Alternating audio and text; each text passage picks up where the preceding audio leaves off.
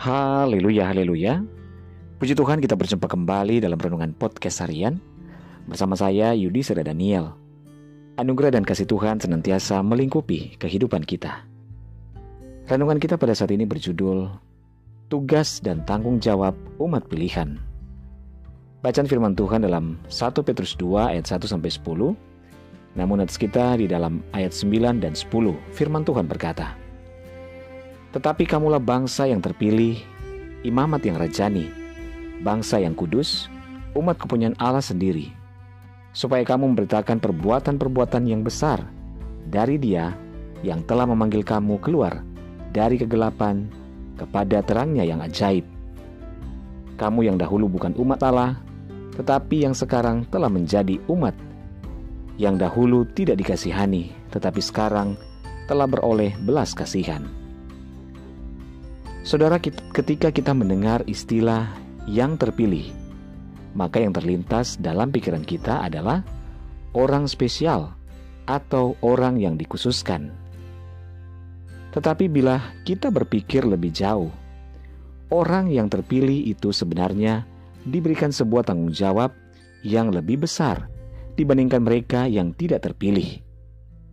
Tidak jarang orang yang terpilih harus mengorbankan banyak hal, termasuk dirinya sendiri, demi menyelesaikan tugas tanggung jawab yang telah diberikan.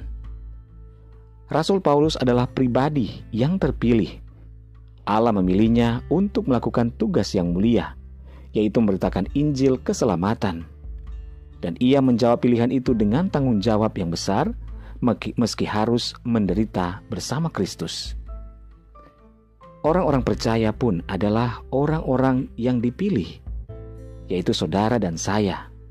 Kita dipilih oleh Tuhan bukan berdasarkan ukuran atau kualifikasi tertentu, namun berdasarkan kasih karunia. Namun tidak hanya berhenti di situ. Firman Tuhan mengatakan kita adalah umat pilihan Allah Tuhan untuk memberitakan perbuatan Tuhan atau pekerjaannya yang besar kepada orang lain. Serta kita diberikan tugas untuk memberitakan tentang Kristus. Tidak cukup dilakukan hanya melalui ucapan, melainkan harus diwujudkan dalam tindakan dan perbuatan dalam kehidupan sehari-hari. Tugas kita memang tidak mudah, namun kita percaya bahwa jika Roh Kudus ada di dalam kita, maka Roh Kuduslah yang akan memampukan kita untuk melakukannya dan menyelesaikan setiap tugas dan tanggung jawab yang Tuhan telah berikan kepada kita. Yang harus kita lakukan adalah mari kita belajar untuk senantiasa mengerjakan kehendak Tuhan dan ikutilah petunjuk-petunjuk dalam firman Tuhan. Orang-orang pilihan Allah hanya mampu menjalankan tugasnya dengan maksimal saat bersedia diarahkan oleh Tuhan melalui firman Tuhan dan dalam pimpinan Roh-Nya yang kudus. Sebab itu, kita harus terus belajar firman serta memiliki kepekaan dengan suara Roh Kudus. Haleluya. Saudara, kita adalah umat pilihan Tuhan yang senantiasa akan dipakai Tuhan di akhir zaman ini. Mari penuhilah hidup kita dengan firman dan kuasa Roh Kudus. Mari kita berdoa. Tuhan Yesus, terima kasih, kami bersyukur buat firman-Mu saat ini.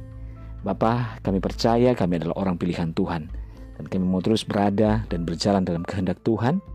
Pakailah hidup kami ya Tuhan, menjadi alat-Mu di akhir zaman ini, membawa jiwa-jiwa datang kepada Tuhan.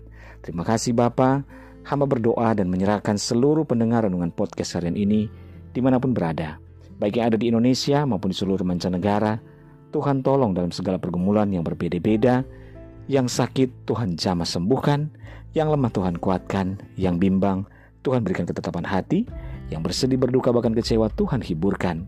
Bebaskan yang terikat, lepaskan yang terbelenggu. Berkati setiap keluarga, rumah tangga, suami, istri, anak-anak, dan orang tua dalam anugerah dan berkat Tuhan. Kami berdoa terus Tuhan buat saudara-saudara kami yang ada di N T T. Tuhan tolong dalam pemulihan pasca bencana. Tuhan terus berkarya, Tuhan berkati. Kuatkan mereka ya Tuhan, di dalam nama Tuhan Yesus. Kami berdoa dan mengucap syukur. Haleluya. Amin. Puji Tuhan saudara, tetaplah bersemangat dalam Tuhan, karena Tuhan ada, Dia menyertai dan mengasihi kehidupan kita. Haleluya.